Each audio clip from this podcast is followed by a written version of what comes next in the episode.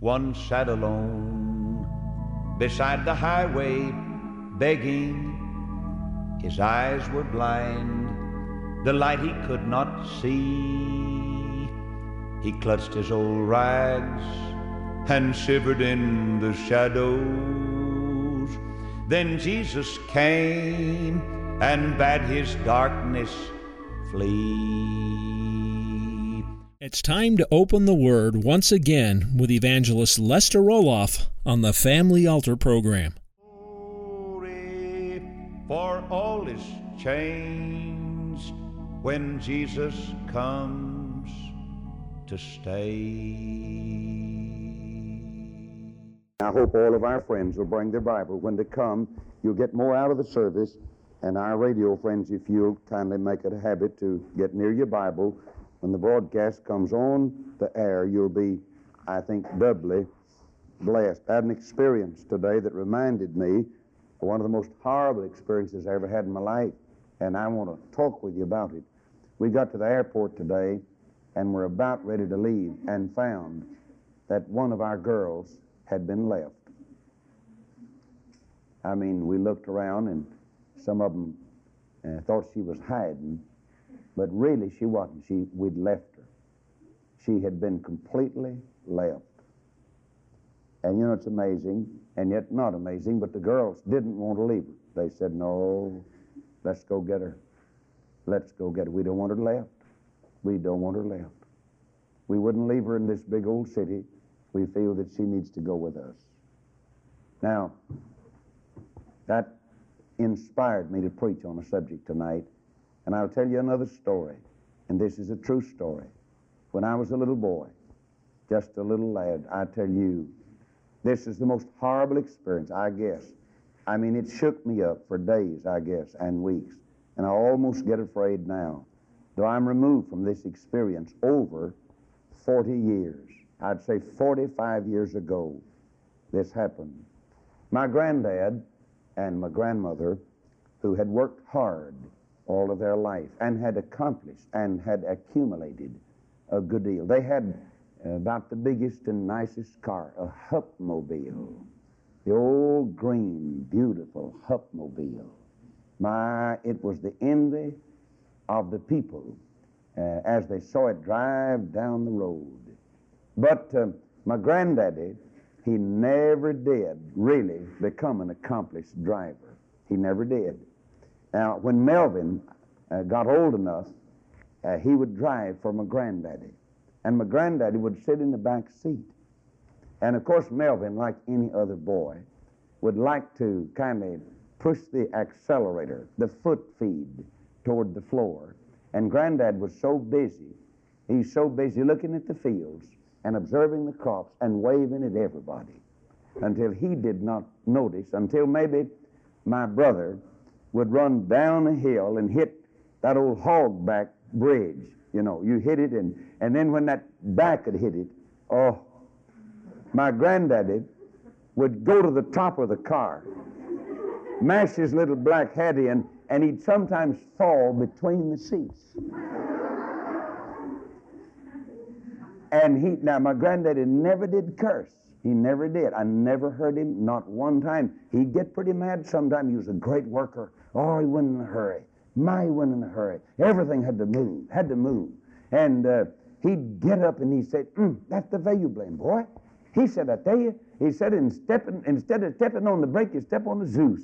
And uh, that's about it. And that's the way a lot of our drivers are today. But my, my daddy would take the trips with my granddaddy and grandmother, and they'd go to West Texas to see my Uncle Willie and my Aunt Allie. That was the only daughter that they had, and they'd go about once a year. And uh, of course, that was a tremendously long trip, all the way from Dawson, Texas, out to Colorado City, uh, not too far from Big Spring. And uh, so uh, my daddy was going to go with him, and my uncle Ruby, they called him Rudy, but uh, it was Uncle Ruby, and he was going. And I was the youngest of the Roloff boys, and my daddy extended to me an invitation to also go. I cleared with my mother, and she said it'll be all right, but Harry, you must look after Lester. He said, I will. You know how that is, and and he thoroughly intended to. I'd ride in the front sometime, in the back sometime. And so we got way out to a place called Post. Mm. And after that, I nearly fell out with post toasties. I mean, anything with a post.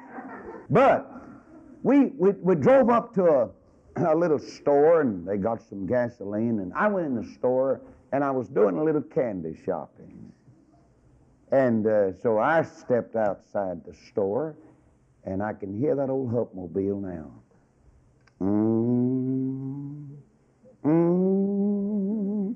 And I said, mm, I mean, listen. Oh, listen. You talk about, I said, you don't mean it. I mean, fear. I, I was always the nervous, sickly member of the Roloff family. And that old Hupmobile, I, and I looked and there was a little store down below, and I said, oh, my, they just going on down there. And listen, when they got to that little store, they'd change all the gears they had. And I mean, they, they, listen, they were in high. And brother, you talk about changing gears. I started changing them. Ah, listen, you talk about running. They left me. L E F T. I was left. Just a little old bitty boy. I mean, between, I imagine, I must have been between seven and 10 years old. I'd never been away from my mother and dad, not one night of my life. And I looked up, and so help me. That car, I'm telling you, that green Hupmobile went around the last curve. And that's the last I saw it.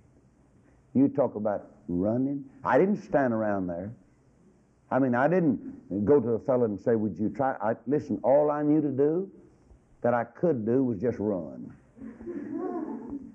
And, brother, I'll guarantee you, I ran as fast as I could run. I started running, and never will forget, really, an old T model came up alongside me. It really, it just seemed like that old T model just stayed right side of. I'd look over at him, and you know, and I'd and I, I just I, really, I, he was going pretty slow, but I was going awful fast. I'll tell you that. That's the only thing I knew to do was just to run. I knew that I'd been left. I had every thought. I said I had every thought. I said, well, this is one way my dad has of getting rid of me. I mean, that thought really came through my mind. I said, why, you know he, he could have missed me. You know somebody, they intended to leave me out here in West Texas without a friend on earth. Now, that might not bother kids now because they'll run off from home ages six and seven and eight. Not me. Brother, I tell you, uh, I, and I just ran. I just ran. I tell you, I don't believe I ever slowed down. I ran down that road and, and they just kept going. I mean, I didn't see them at all. And I finally ran up over a railroad track. And, uh, I, I, and I looked and I saw that Hupmobile coming back. Boy, listen, that's the most beautiful car. That's the most beautiful uh, approaching scene I've ever seen in all my life. And of course, I started slowing down. I really did. Tears were rolling down my face. I'd been left. I had been left. And somehow fear seized my soul and my little old body, and I was so scared. And they pulled up. And my dad started trying to comfort me. Said, son, we didn't really mean to leave you. He had a hard time convincing me. They did leave me. they did leave. Horrible feeling.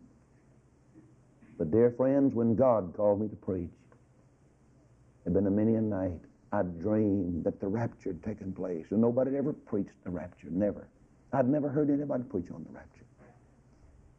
And uh, when God was dealing with me, listen, not only that, but in I'd be out in the field. I'd be out in the field. I mean, in our field by myself. Maybe I was plowing, and all of a sudden it seemed that that everything was going up. And I'd stand there, literally, I'd stop the team. I'd stand there paralyzed with fear because I didn't get off the ground. I mean, I just stood there. I was left. The most horrible thing that'll ever happen to anybody on this earth is to be left when Jesus comes and all the Christians go home. And we're on the very verge of that experience right now. I do not believe it'll be long, girls and boys and men and women, until Jesus will come back again. I see every sign fulfilled in this old book right now, every one of them. I could preach two hours right now. I could preach two full hours on the signs that I see that have already been fulfilled according to this book.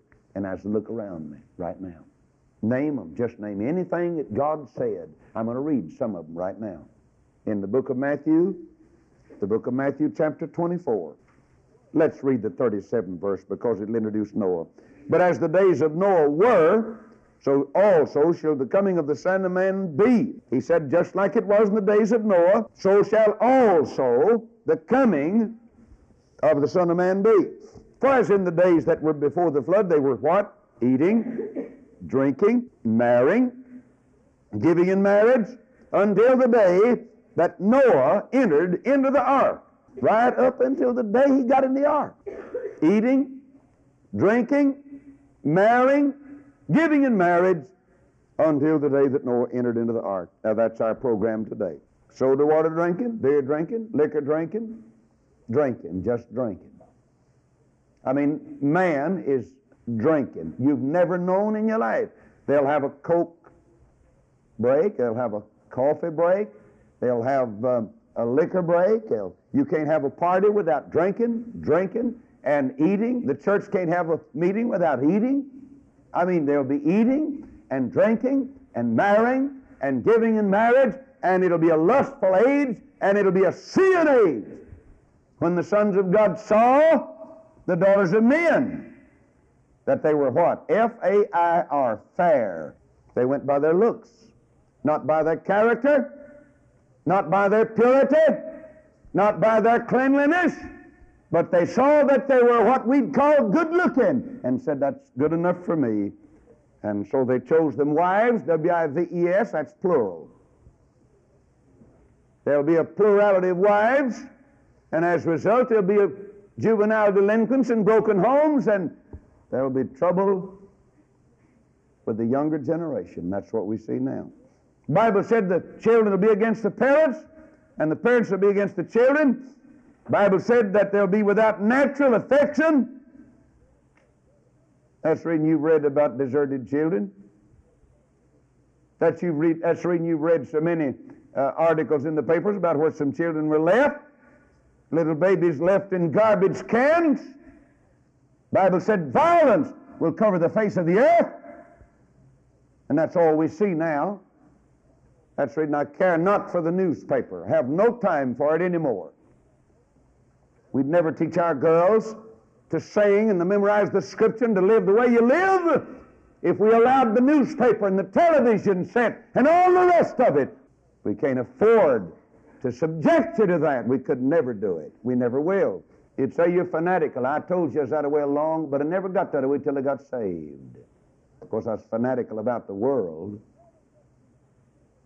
But I remind you, dear friend, that we'll never get people to live like they ought to unless we protect them and give them the right thing. And God wants us to give them pure and sweet and blessed thing. We're living in the end of the end time. You put it down, and you'll find out one of these days that I'm right about it. They didn't know anything about it till the flood came and took them a double L, took every one of them away. Everybody outside the ark. That means everybody that's not saved will be taken away. There won't be anybody saved. You won't be saved if Jesus comes tonight. You won't be saved tomorrow.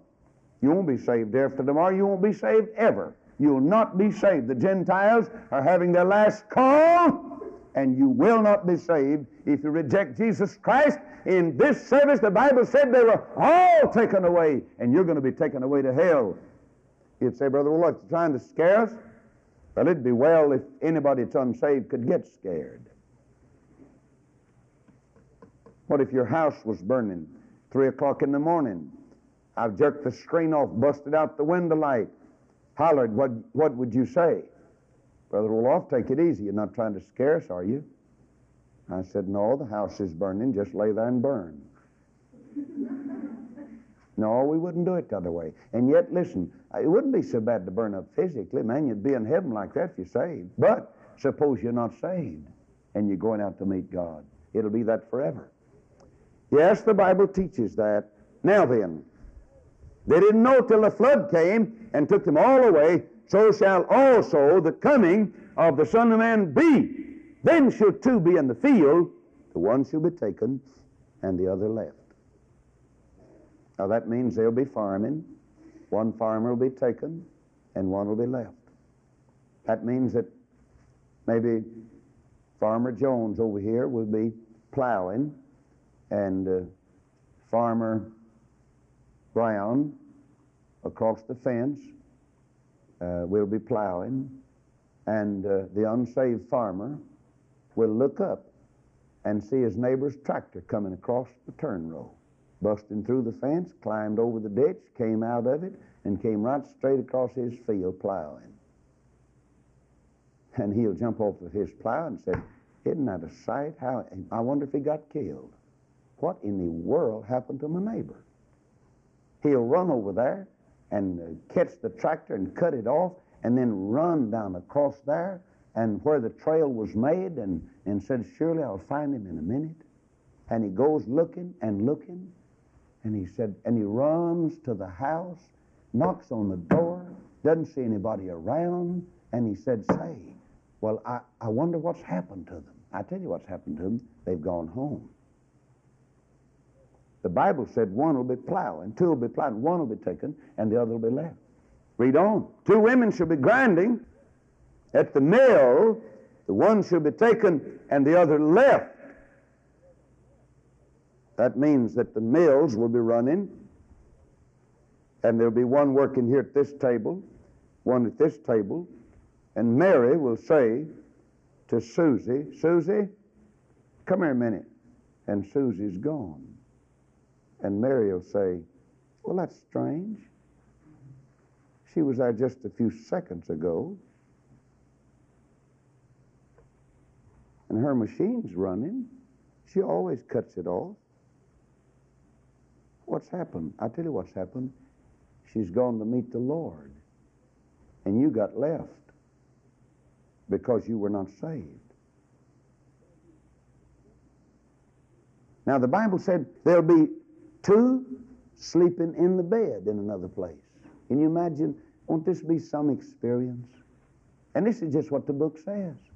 Two will be sleeping in the bed, one will be taken, one will be left. Suppose John wakes up in the morning and maybe hears the alarm clock go off. And he says to his dear wife, Honey, put the coffee pot on. Or jump up and fix breakfast. And he feels over there and she's gone. Honey's not there. He said, Well, that's strange. She's already up before the alarm clock went off. But he said, The kitchen's dark. Maybe the baby's sick.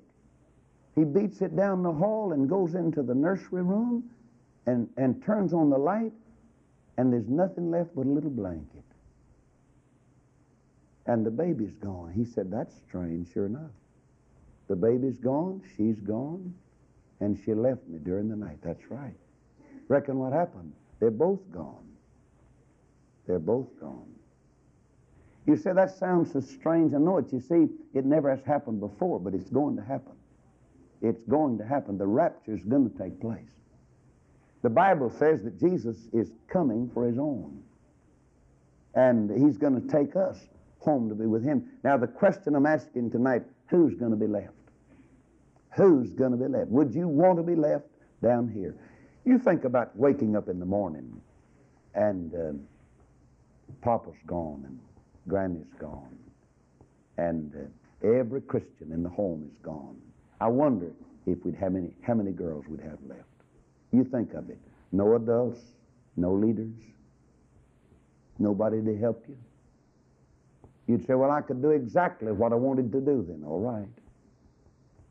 But there'd be nobody here to teach you a song. There'd be nobody here to play.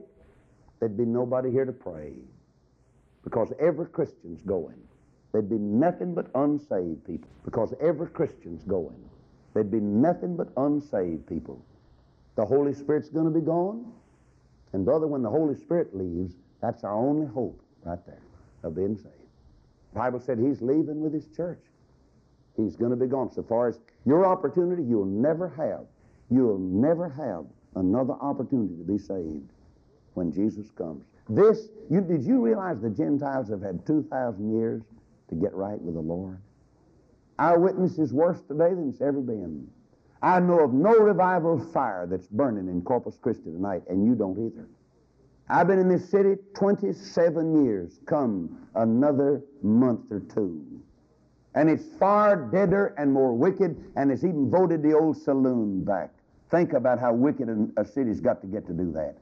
And the people, the leaders of this city, said it's the greatest thing that ever happened to Corpus Christi to get the saloon back. We're going to get more money and more revenue. Talk about wicked. You talk about rotten and ungodly. One of the nastiest cities. All of them are becoming that way now. Pleasure seeking. Why? They're getting something in. They'll be drinking, drinking when Jesus comes. And yet, here's the results of it right here. John Barleycorn's the daddy of much of the difficulty we got right here. Drinking daddies and liquor drinking mothers. And here's what the result of it.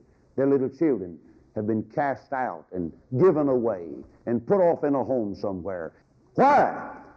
Many of them are without natural affection. And I'm not criticizing your parents, I'm simply saying that's the result of sin. Who's going to be left and who's going to be taken? Oh, I tell you, really, the desire of my heart is that everyone in this room, if Jesus should come tonight, we'd be ready to go. There's nothing, I tell you, the girls sing, if Jesus should come, I wouldn't waste my time telling anybody goodbye. I'd just take off. Oh, I'm ready to go. Ready to go. And, and the thing I want to make real plain before the message is over is that getting ready is so simple. It's so simple. And I want you to know how. Now turn to the book of Ezekiel, and this is the chapter that'll be our text tonight. Chapter 9. Chapter 9.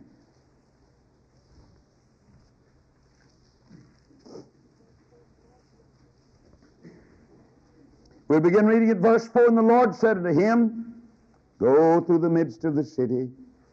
But we better back up. I want to start reading at the first verse and because we'll get the picture better. He cried also in mine ears with a loud voice, saying, Cause them that have charge over the city to draw near, even every man with his destroying weapon in his hand. Tell every man that has charge of the city now to get his destructive weapon and come on, put it in his hand. And behold, six men came from the way of the higher gate which lieth toward the north, and every man a slaughter weapon in his hand, and one man among them was clothed with linen, with a writer's inkhorn by his side, and they went in and stood beside the brazen altar. This is a precious picture tonight. Now, he said there were six men with the destroying weapons, and there's going to be judgment in the city.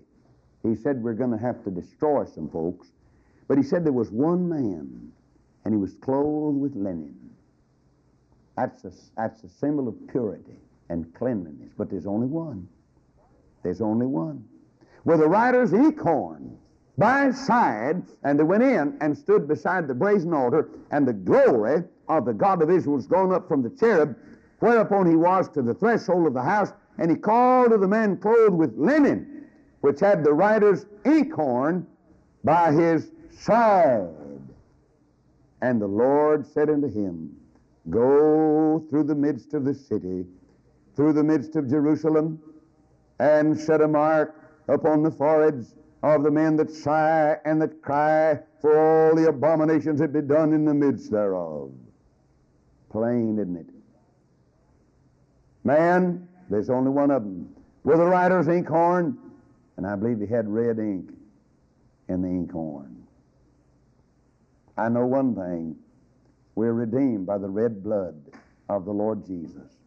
And he said, I want you to mark the men. Notice where he put the mark. He didn't put it on the heel. He didn't put it on the feet.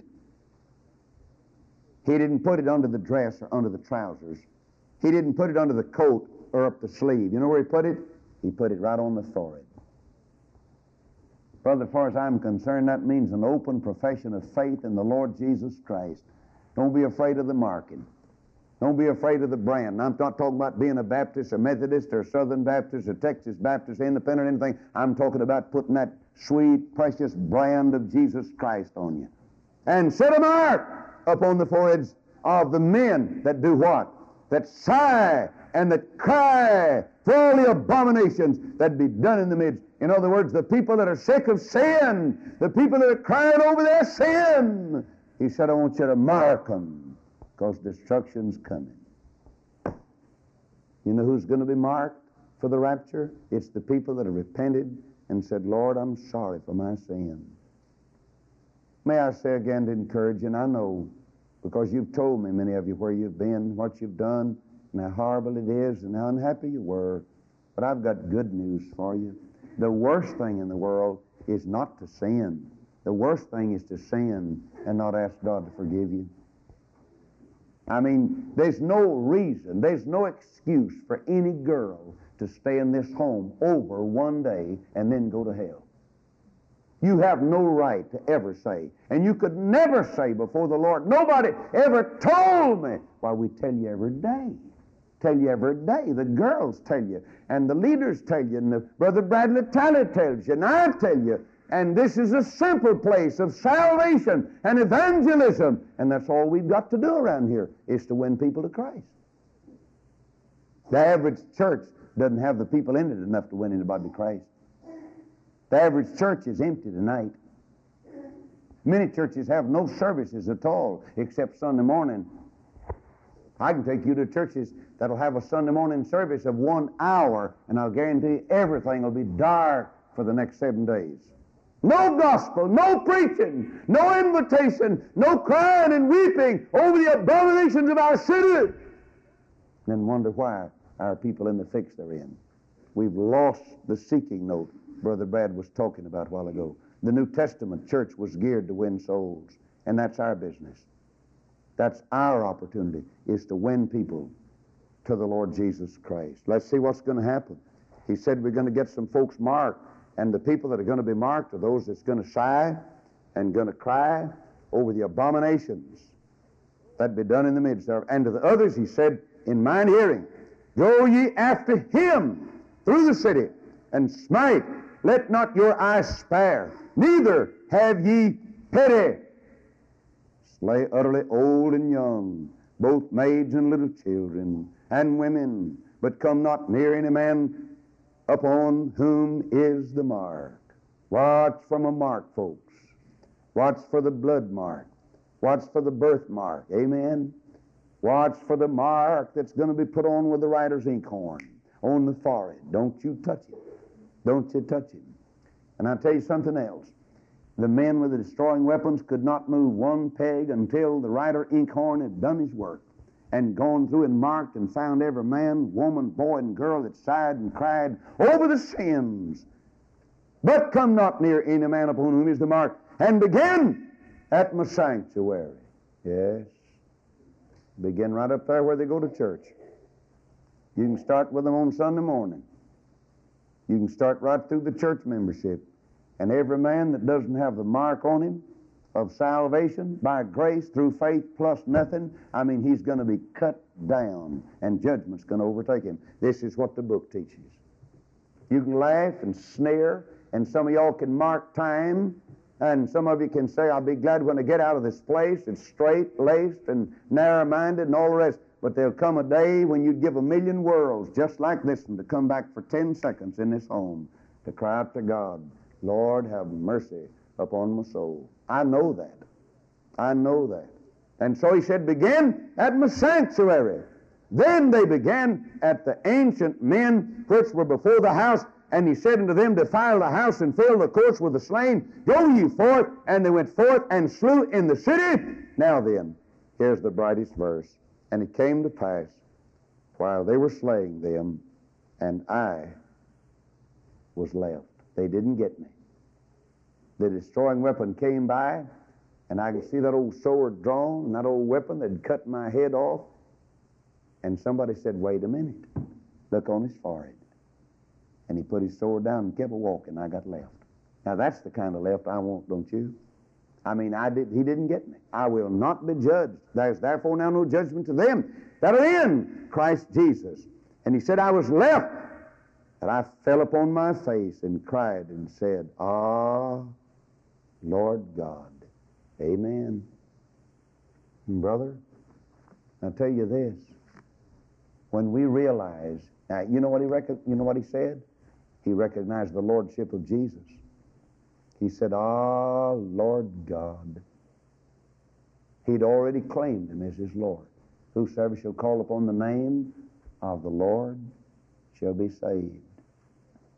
The Bible said, If thou shalt confess with thy mouth the Lord Jesus, believe in your heart God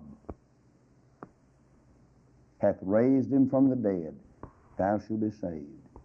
The Bible said, Him that cometh unto me I will in no wise cast out.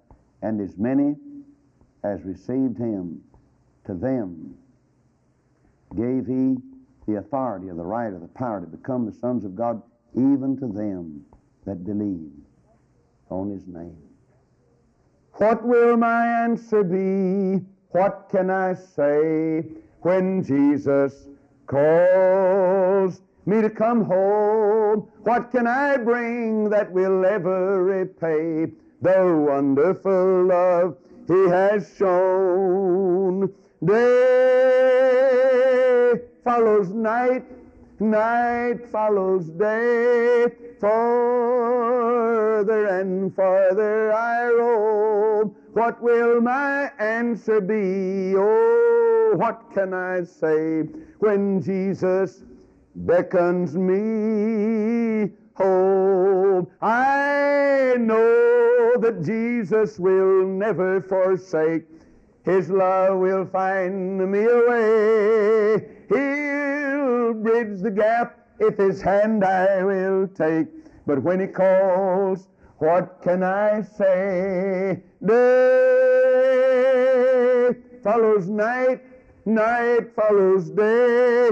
Further and further I roam. What will my answer be? What can I say when Jesus beckons me home? An old man said one day, as I played with his wicked son, who's wasted his life in alcohol now, yet he was just a young man. Old Uncle Dave had his had his uh, big mustache here. Great old godly man, loved Jesus. Poor man he was. I walked out to the field one day and I made the round, the complete round, witnessing to his big old boy, talking to him about the Lord. And that boy, just a young man, close to 20, maybe 25 at that time, he looked at me and he said, Brother Roloff, plenty of time, plenty of time. I'm a young man. I'm in perfect health. Don't rush me. I want to do what I want to do for a while. The old man looked at him, said, Son,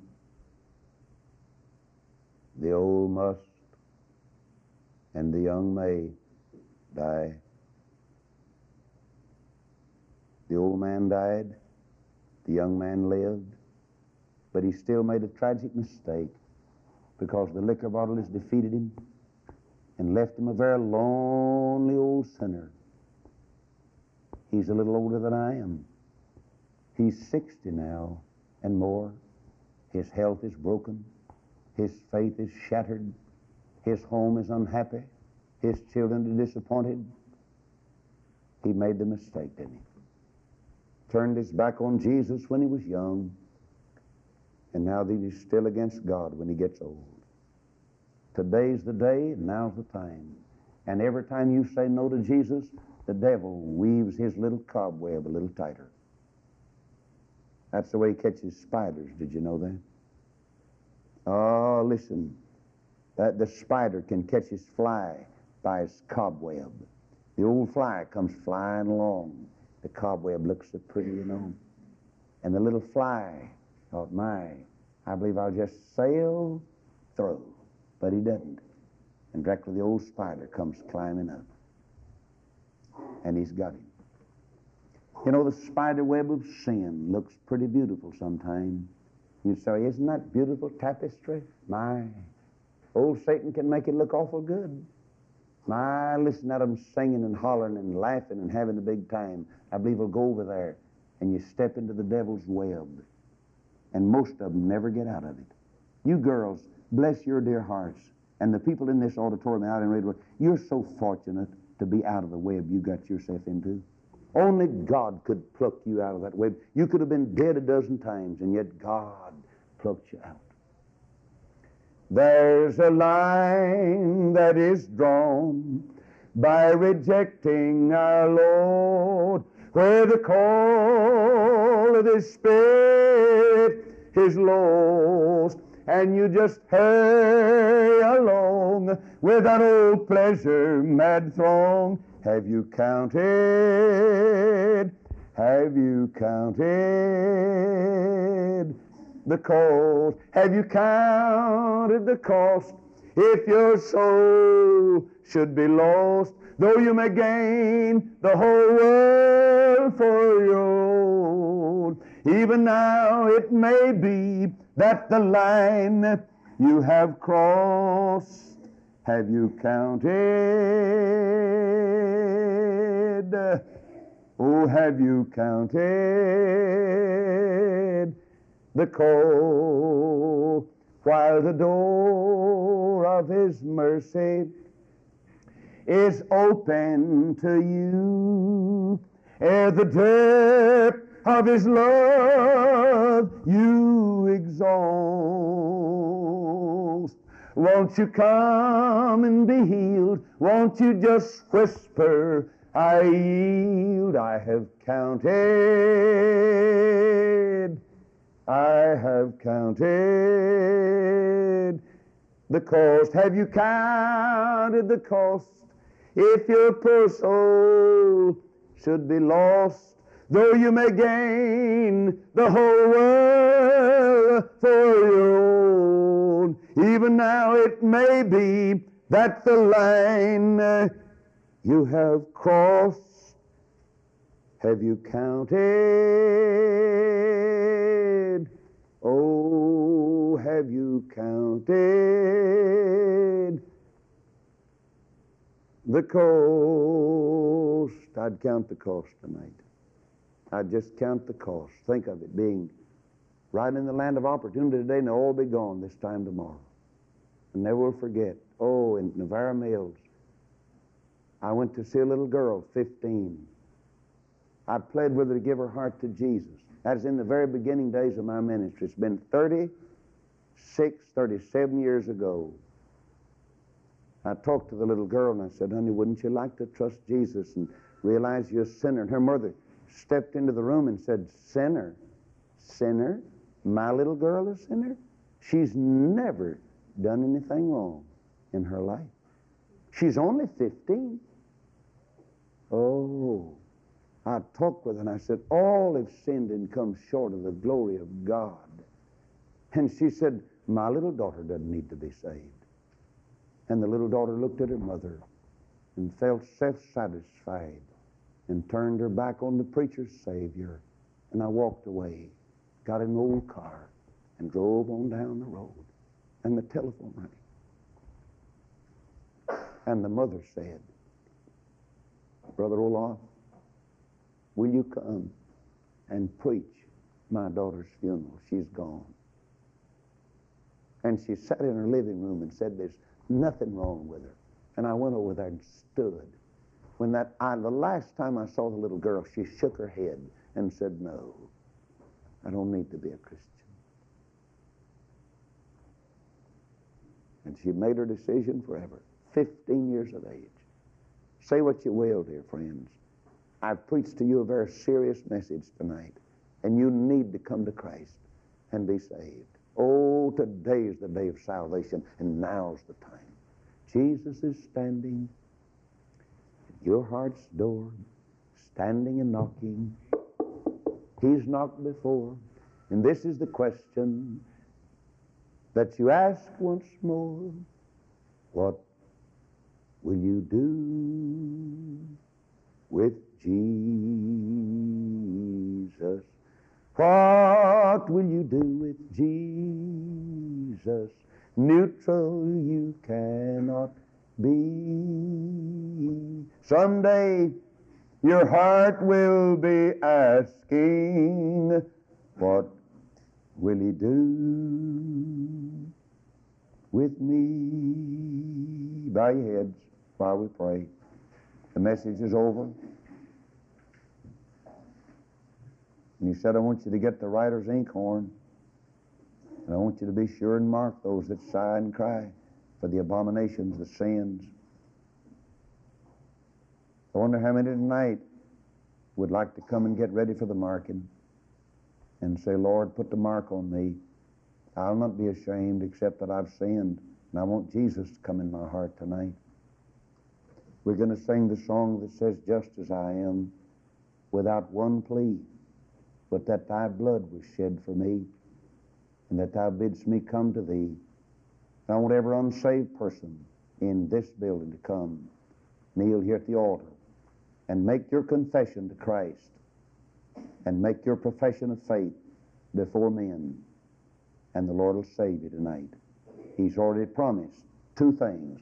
Whosoever shall call upon the name of the Lord shall be saved, and him that cometh unto me I will in no wise cast out. Now, if you believe that, then just come on tonight and receive him as your personal Savior. Our Heavenly Father, we believe we've delivered the message that you reminded us of today, and we leave it in your merciful hands and ask in Jesus' name that you let nobody that heard the message in Radio Land or here in this auditorium tonight go to hell, but give them courage and conviction, and then help them to put their faith in Jesus Christ. Oh, may they realize that to get ready for the rapture, they must receive Him who's coming after them. And we'll praise Thee for it and thank Thee for it. In Jesus' name, amen. Let us stand together as we sing, Just as I am, without one plea, but that Thy blood was shed for me. Just as I am, without one plea. Amen. Come on, others. Are, come on. Come on. Right now. Amen. Others of you come to Jesus tonight. Amen. Oh, Lamb.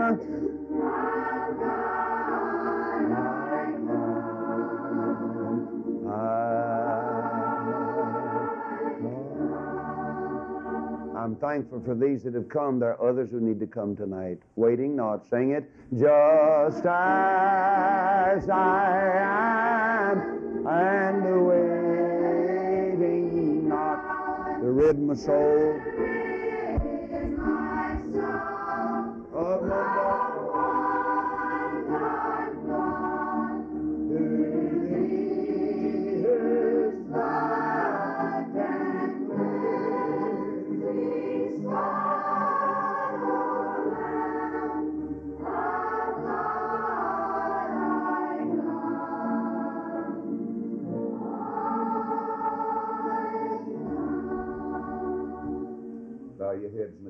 come quickly, please, to sing. If Jesus should come, would you be ready? Would you be ready if he should come tonight? Now I want you to pray, bow your heads. And if some of the rest of you need to come, we're thankful for these that have come. Any of our boys or men or women, you come tonight. This is your service. And if you're here tonight and you're not ready to meet the Savior, not right, I hope you'll come right now and receive Him. We'll be praying right here in the altar, and you come along, will you? If Jesus should come, if Jesus should come, I'd welcome his call from on high. There's nothing can keep me, no money nor home. I'm longing, just longing to go. I'm longing longing to go. There's nothing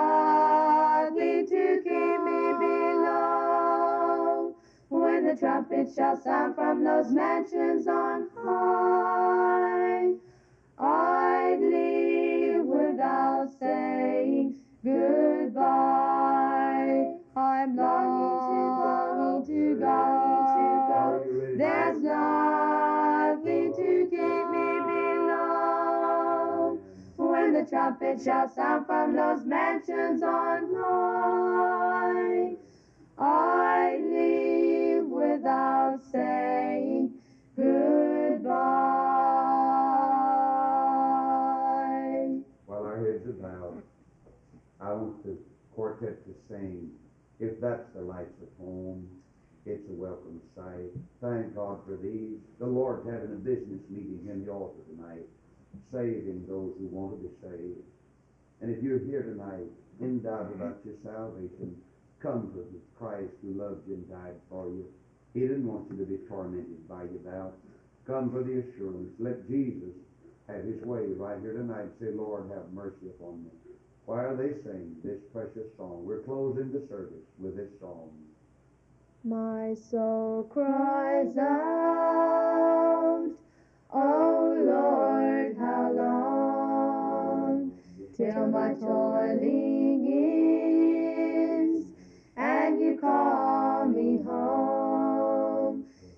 I've got a glimpse of my home in the sky, nothing in this world keeps me satisfied. Is that the lights of home I see? Do I feel the breeze of the crystal sea? Is that my Lord standing by on heaven's balcony? If that's the lights of home, it's welcome sight to me. Seems I can hear the angels sing with harps of gold and a thousand strings. Earth holds no joy when I hear their song. Sweet beloved land, my home, sweet home. Is that the lights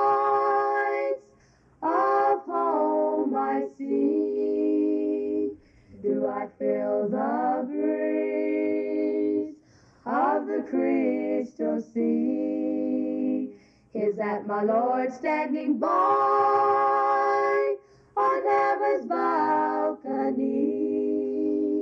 If that's the lights of home, it's welcome sight to me.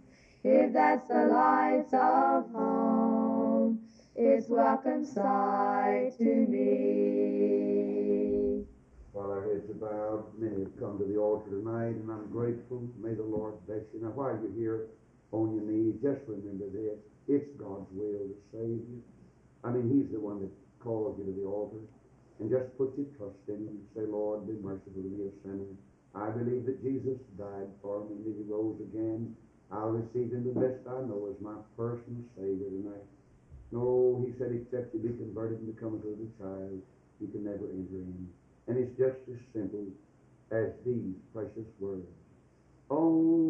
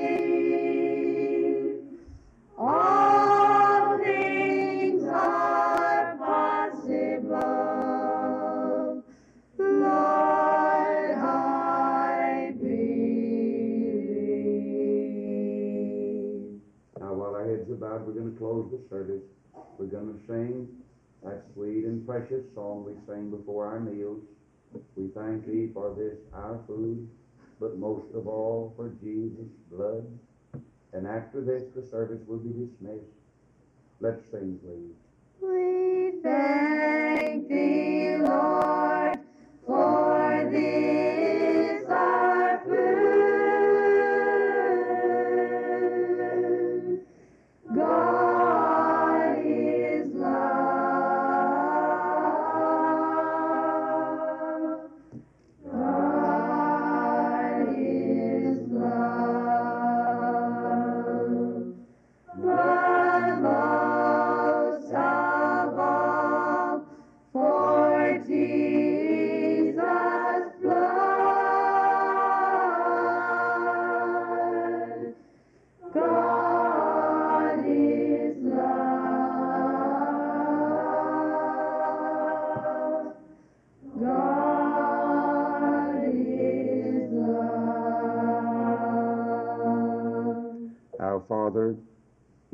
that you'll not leave us at all because we're going to leave one another for a little while, but go with us to our homes and make us a blessing now in the days ahead. Lord, I pray to bless these many that are kneeling around this altar tonight, of both men and girls. God bless their hearts and settle every problem and give sweet peace that passeth understanding. And may they go in the strength of the newfound joy and experience. Meet with us when we come again. And Lord, uh, fix it where all, by their faith in Jesus, will not be left when Jesus comes. For we pray in Jesus' name. And all the people said, Amen. You're dismissed. Thank you for joining us today on the Family Altar program with Lester Roloff.